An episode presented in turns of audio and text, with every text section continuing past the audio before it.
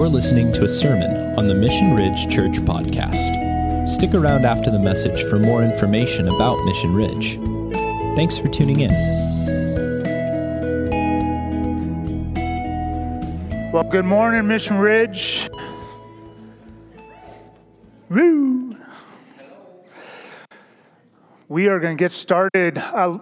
Logan, as, as he was praying, he said that it's been a long season for us as a church community. So I'm really excited to celebrate with you guys tonight. I know we've had a couple family meetings, and those are always fun and exciting uh, to one, plan, and two, execute, and three, be a part of. So, um, but you guys have been so great through all this transition, and I really just want to take time to celebrate both just the community that we have uh, for Christy and I to be part of this church and be part of this community, uh, especially after the last few years. Um, it, it's a real blessing to be here with you guys. So we're looking forward to barbecuing tonight and celebrating, and I'm sure we'll fire up a fire pit and have s'mores too. So we got to do that if we're going to make it a barbecue. But we are in week two of Philippians. And last week, Logan kicked, kicked us off, kicked this series off. And if you missed that sermon, it's foundational to understanding the whole book. And we invite you to listen to our podcast online. Uh, you could get, there's some information in the bulletin how you could get there. But catch up on that conversation from last week because it'll help you understand the whole series as we go through this. Now, Philippi was a small town. Uh, it was a Greek town. It was the first European town that had converts to Christ. And there were Roman, retired Roman soldiers that populated that town that make um, this conversation today significant. Now, if you were a retired Roman Christ following soldier, retired Christ following soldier, I wonder what the Messiah poem that Logan read to us last week, what would that poem mean to you? So I want to reread that says in Philippians 2 Have this mind among yourselves, which is in Christ Jesus, who, though he was in the form of God, did not count equality with God a thing to be grasped, but emptied himself by taking the form of a servant, being born in the likeness of men, and being found in human form, he humbled himself by becoming obedient to the point of death, even death on a cross. Therefore, God has highly exalted him and bestowed on him the name that is above every name, so that at the name of Jesus every knee should bow in heaven and on earth and under the earth, and every tongue confess that Jesus Christ is Lord to the glory of God the Father. So, if you, again, if you were a retired cross, Christ following soldier, you might look back on your years of service and remember how your motto of move, follow, or get out of the way played out in your relationships. Having been a Christ follower, you might think about the missed opportunities to live like Christ. And you might reflect on how your methods of gaining success looked more like Rome's methods than Christ's methods and you might determine that too often that you lived out Rome's gospel, a gospel of power, a, gospel of dominance, a gospel of pushing aside the weak, instead of Jesus' gospel, a gospel that invites people in, a gospel of humility, a gospel of sacrifice. Actually, that's my story. When I retired in 2010, I wasn't a soldier, I was an airman. Uh, but I reflected on my career, and as I look back, I kind of mourned some of my actions of 20 years in the military. I was very good at my job. I moved up the ranks quickly. I was known for getting things done, but I was also known for my pride. In fact, I was on the fast track to making Chief Master Sergeant, and uh, I never made it. And I always knew that I didn't make Chief because God needed to humble me. I wasn't ready. Wasn't ready for it. So I knew when I looked at my career in the Guard that I needed to make some changes in whatever I did after I left the Guard. And during Lent season last year, so not this year, but the year before, I read this Messiah poem over and over again. God wanted me to focus on humility. And, and so I read this Messiah poem every day for 40 days. And guess what? I didn't like what I saw still eight years after my retirement. I wanted so badly to be like Jesus in my work, in my relationships, in my parenting, in my marriage. And I still saw way too many moments of pride and selfishness. So, how do we change? Because reading that poem over and over and over again for 40 days didn't seem to do the trick for me. Maybe you've been there. Maybe you've wanted to be more like Christ and you're like, I don't know how to get from here to there. Like Logan, said, Christ raised the bar, lowered the bar, we're not sure. I mean, he humbled himself, so maybe it's lowering the bar. Christ lowered the bar in this case. of what humility looks like. He went this far to humble himself, and, and Rob only has to go this far. But somehow I can't seem to get to that same level. How do we become humble like Christ? Well, let's find out. So, starting in Philippians 1,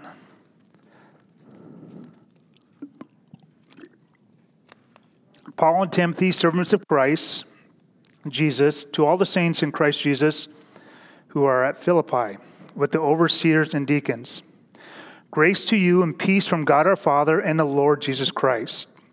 I thank my God in all my remembrance of you, always in every prayer of mine for you all, making my prayer with joy, because your partnership in the gospel from the first day until now and I'm sure of this, that he who began a good work in you will bring it to completion at the day of Christ Jesus. And it is right for me to feel this way about you all because I hold you in my heart, for you are all partakers of me with grace, both in my imprisonment and in the defense and confirmation of the gospel. Now, Paul starts his prayer by expressing joy through the partnership of the Philippians. And this is not a passing statement. Paul, over and over and over again, is going to reference joy throughout the whole letter, but in particular today, we're going to see joy and rejoicing being a big part of the conversation. But why is Paul full of joy? I mean, isn't he in prison? Isn't he in jail? I mean, isn't he chained up? This can't be what he planned for when he came to Rome, right? Well, happiness is based upon happenstance. If my circumstances happen to be good, I'm a happy guy. But if my circumstances are full of strife and challenges, envy, then I'm probably not happy. So is Paul Disneyland happy in, in his circumstances here in prison? I don't think so. But joy, on the other hand, is an internal peace regardless of what's going on in the world. And that's why I think Jesus from the cross could say, Father, forgive them. They don't know what they're doing. Jesus always had peace, always had that internal peace. John Piper writes this Christian joy is a good feeling in the soul produced by the Holy Spirit as he causes us to see the beauty of Christ in the Word and in the world. And this is why Paul has joy in, the, in prison. He could see Christ continuing to work around him. And so Paul continues with this For God is my witness, how I yearn for you all with the affection of Christ Jesus. And it is my prayer that your love may abound more and more with knowledge and all discernment, so that you may approve what is excellent, and so be pure and blameless for the day of Christ, filled with the fruit of righteousness that comes through Christ Jesus to the glory and praise of God. Now, first, I want to say about Paul's prayer here, I want you to take a notice of what he says or how he prays in particular. Because we pray quite a bit in the Christian world, right? We pray for people to get jobs, we, we pray for health, we pray for welfare, um, we pray for closing on houses. Thank you for praying. Keep praying, we might need some more prayers. Um, these are all good things to be praying for, but Paul here is praying as a discipler.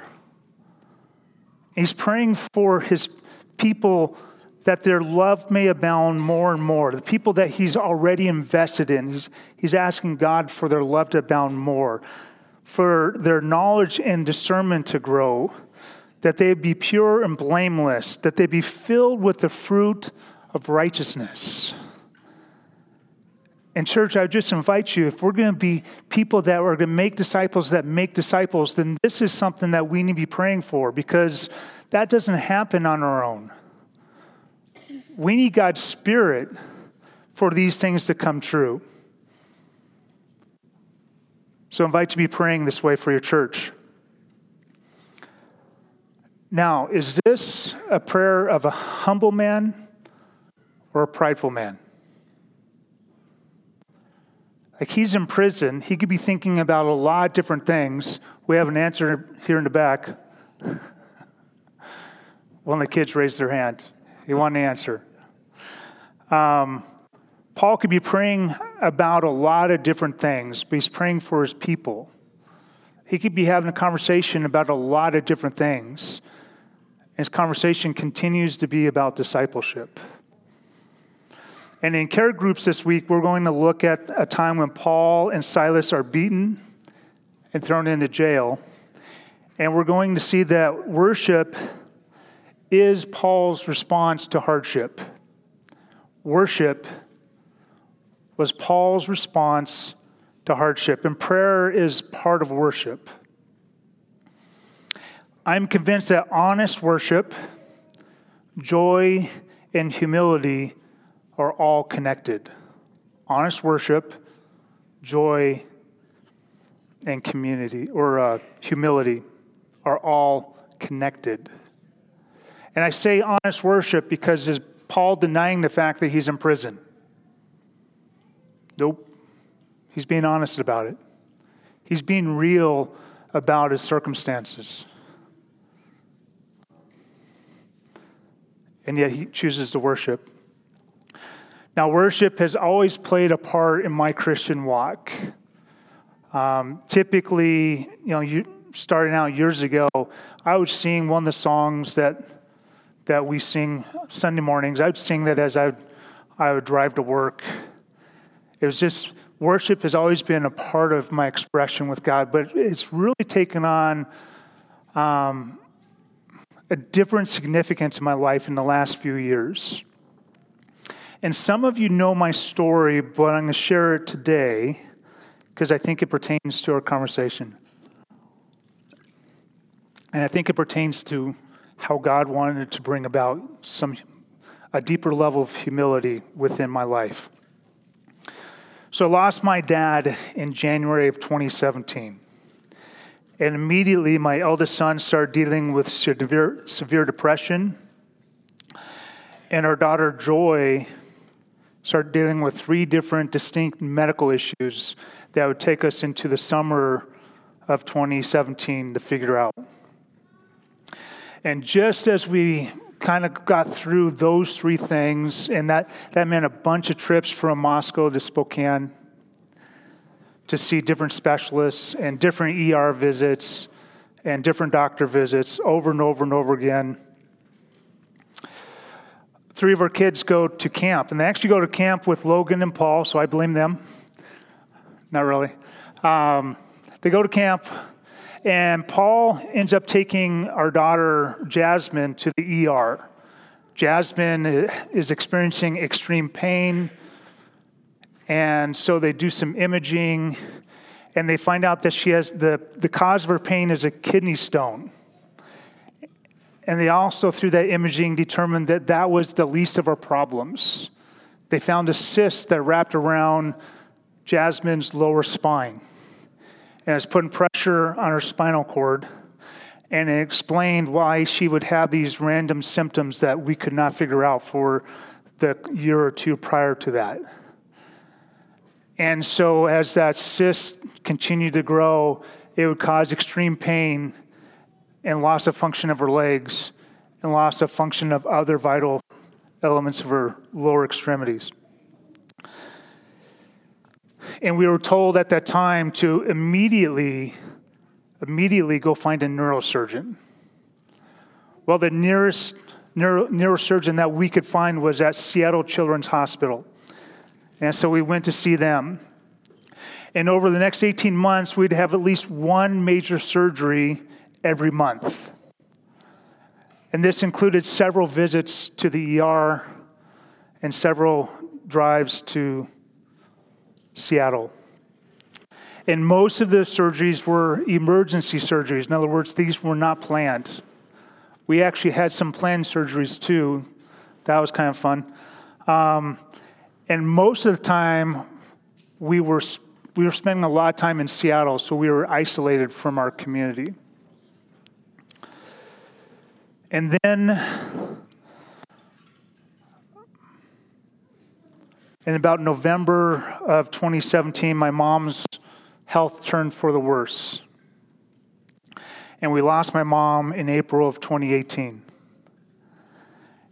And a month later, we life flighted Jasmine to Seattle, where she would stay for five weeks to heal from a bout of bacterial meningitis, along with several other surgeries.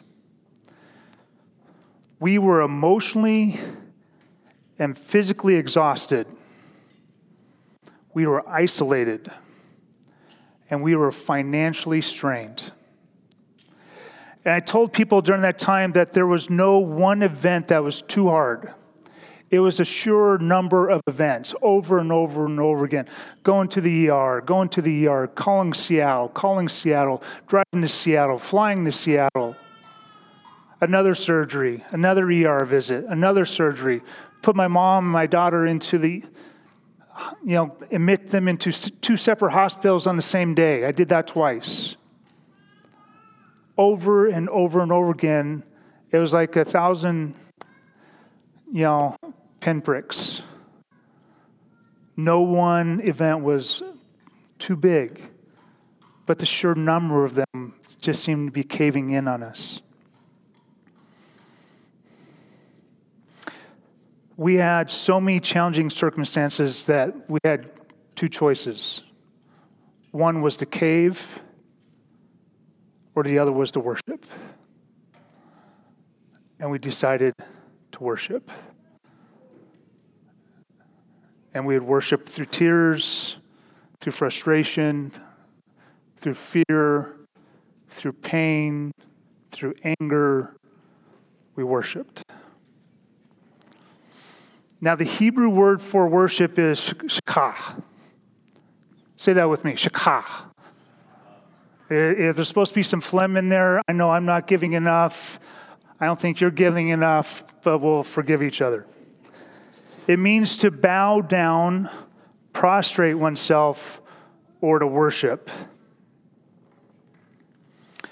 And what I found is the process of bowing oneself before God over and over again brings about two results greater humility and greater joy. That process of bowing down, whether through prayer or through singing a song or reading the Psalms, that process of bowing your heart over and over again brings either greater brings greater humility and greater joy, regardless of what's going on on the outside.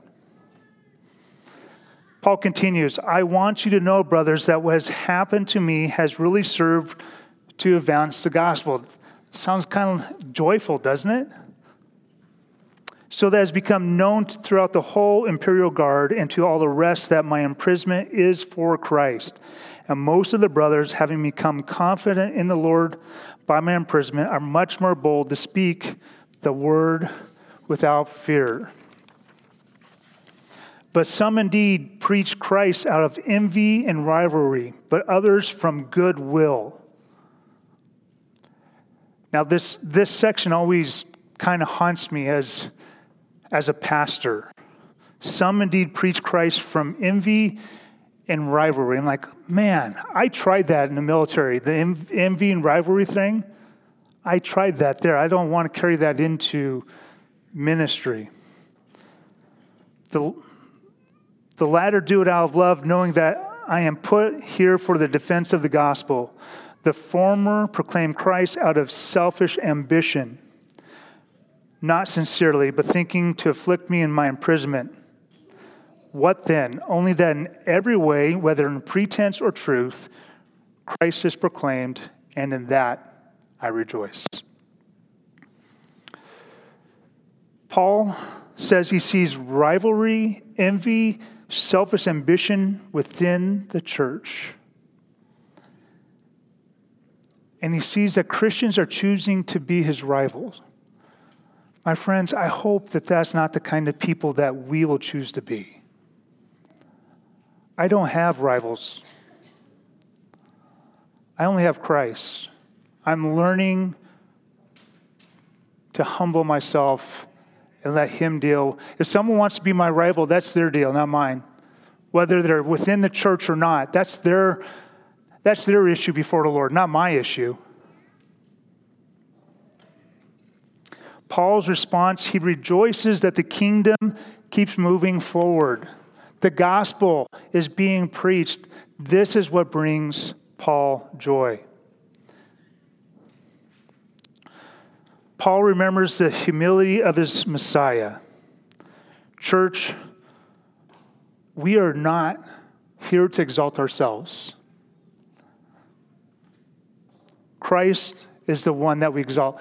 If we're going to be part of the gospel that the Messiah poem speaks of, then every knee will bow and every tongue confess that Jesus Christ is Lord.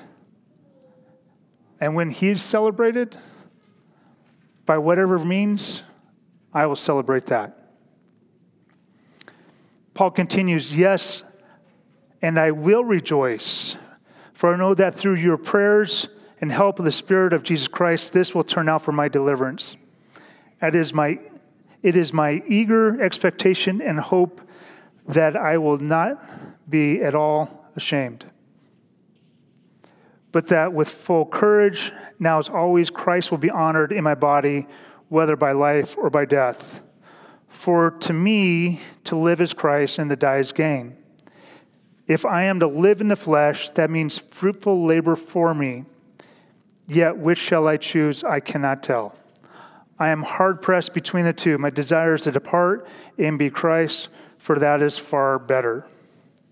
But to remain in the flesh, is more necessary on your account. He's speaking as a discipler.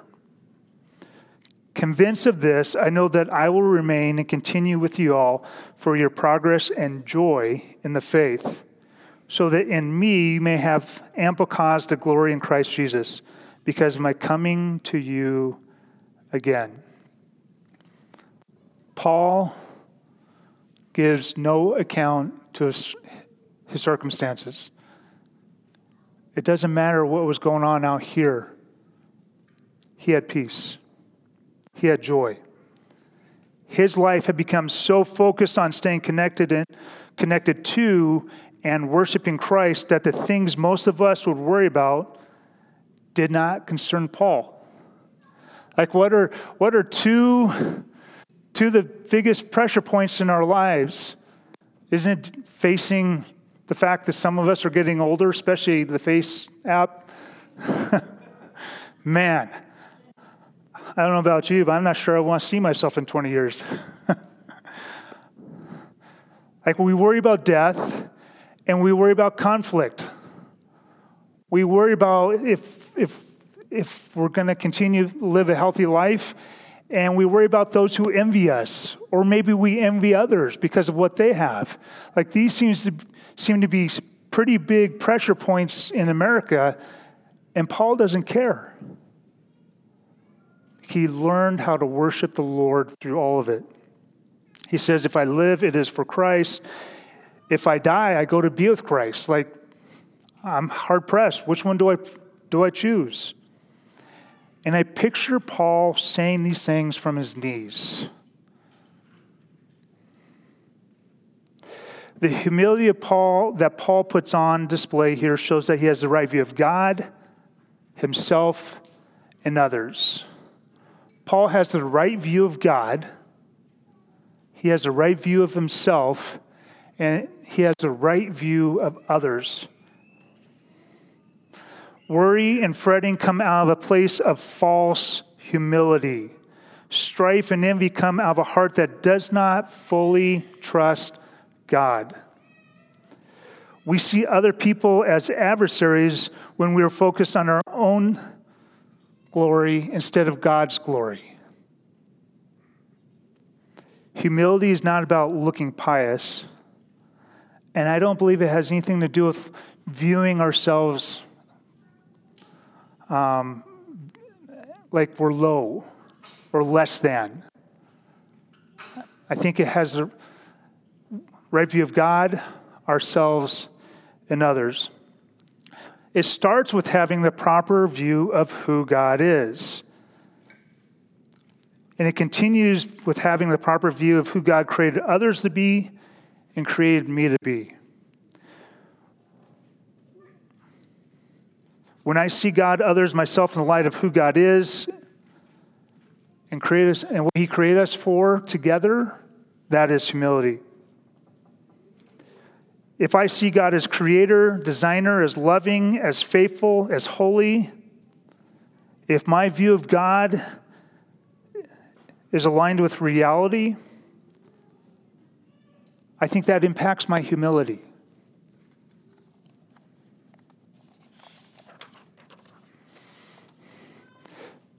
For instance, over, over our areas of struggle, um,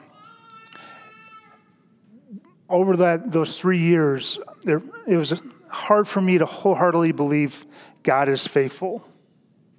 I really wrestled with just believing God was faithful. And of course, I would say that God is faithful, like I'm a pastor, so I get paid to say that, right? I would say it, but what I really believed was coming out in my responses, my actions, my words.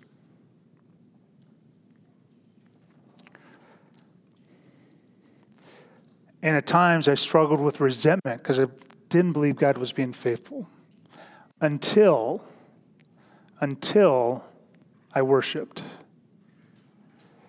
And it was that act of worshiping, of bowing my heart before the Lord, that brought my understanding of who God is back into alignment. My worship helped me to see God for who He really is. And I, it's, I still, like, I don't know about you guys, but sometimes I get a bent attitude. Anybody else struggle with that? I'm the only one. Sweet Jesus. I get a bent attitude with my wife, with my kids. But you know what? It's really hard for me to keep that bent attitude when I get on my knees and I start praying. Somehow, that act of bowing before God brings about humility that only God can provide. But humility also requires me to see you and me as image bearers of God. Humility allows me to see we both have innate value from our Creator. And sometimes we don't live out that value very well. Sometimes we don't live out that image of God very well. And it's challenging to, to watch someone that we care about do that, or, or even someone we, we just met in the grocery store. But humility allows me to re- remember that God is their creator too. Humility says I don't have to push my way to the top at the expense of others. In fact, humility says I'm better off with you by my side. And I'm better off if we partner together.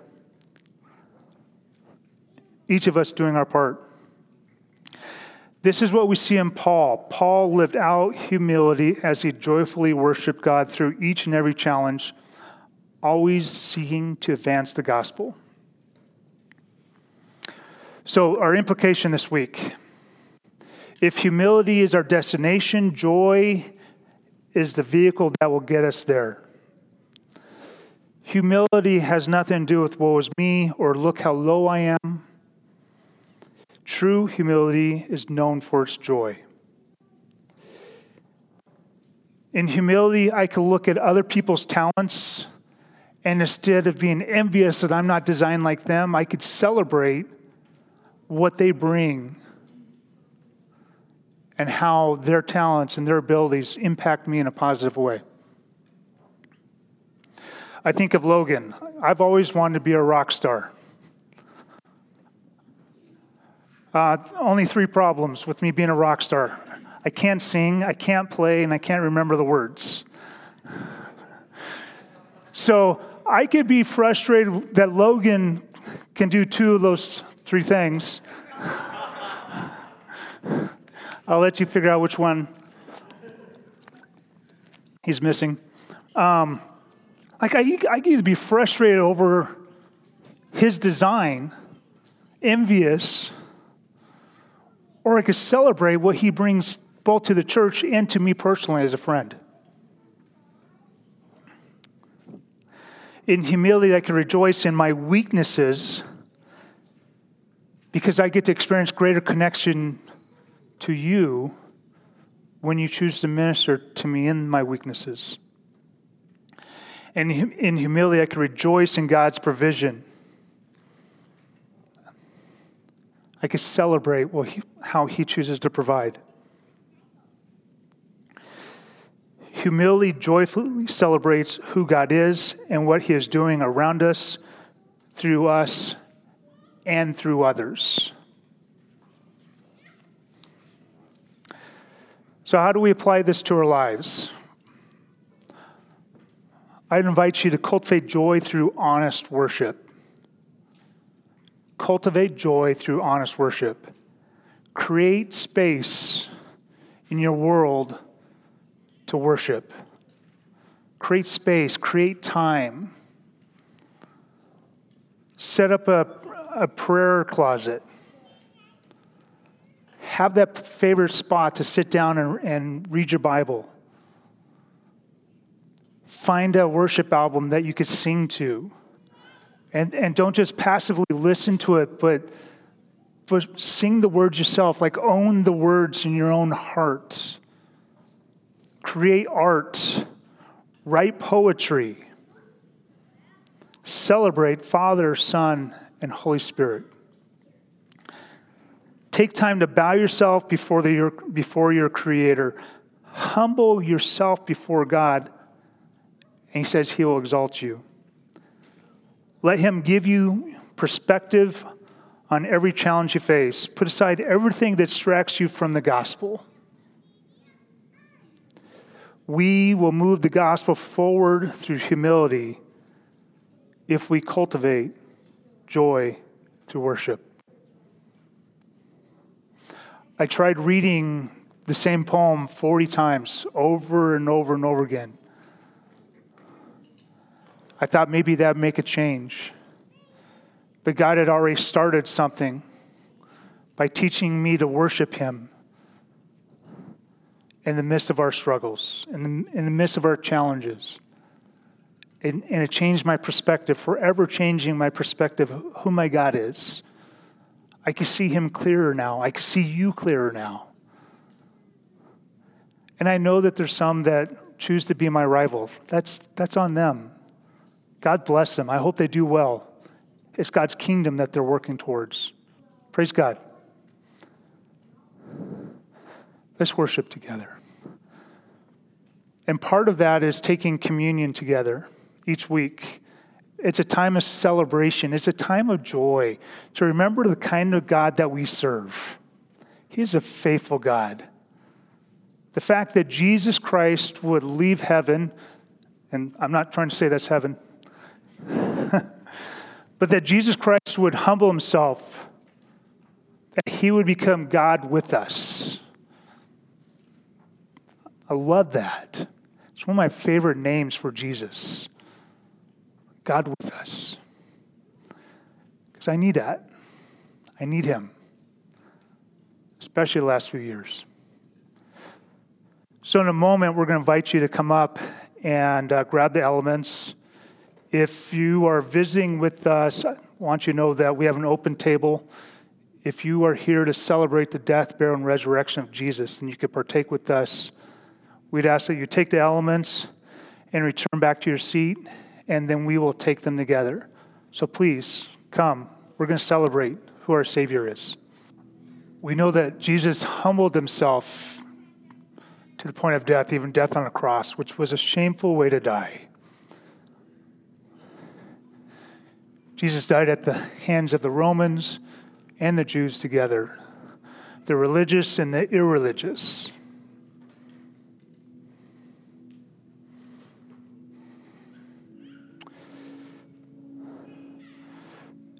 Paul says that this gospel is worth living for, if need be, dying for. And I would say it is worth living for. And so the night that Jesus was betrayed, he took bread like this and he broke it. He said, This is my body, which is given for you. Do this in remembrance of me.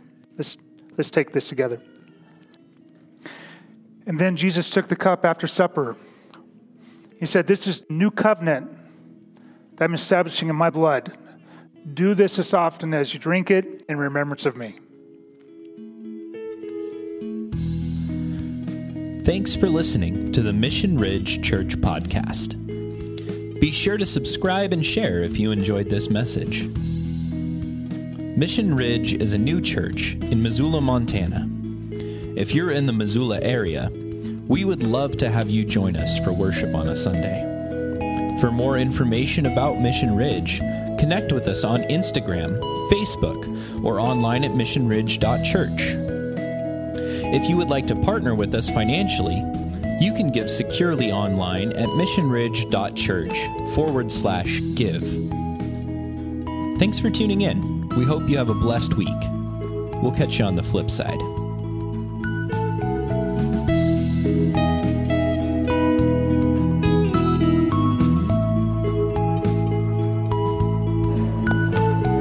Was also thinking we go fishing on Wednesday.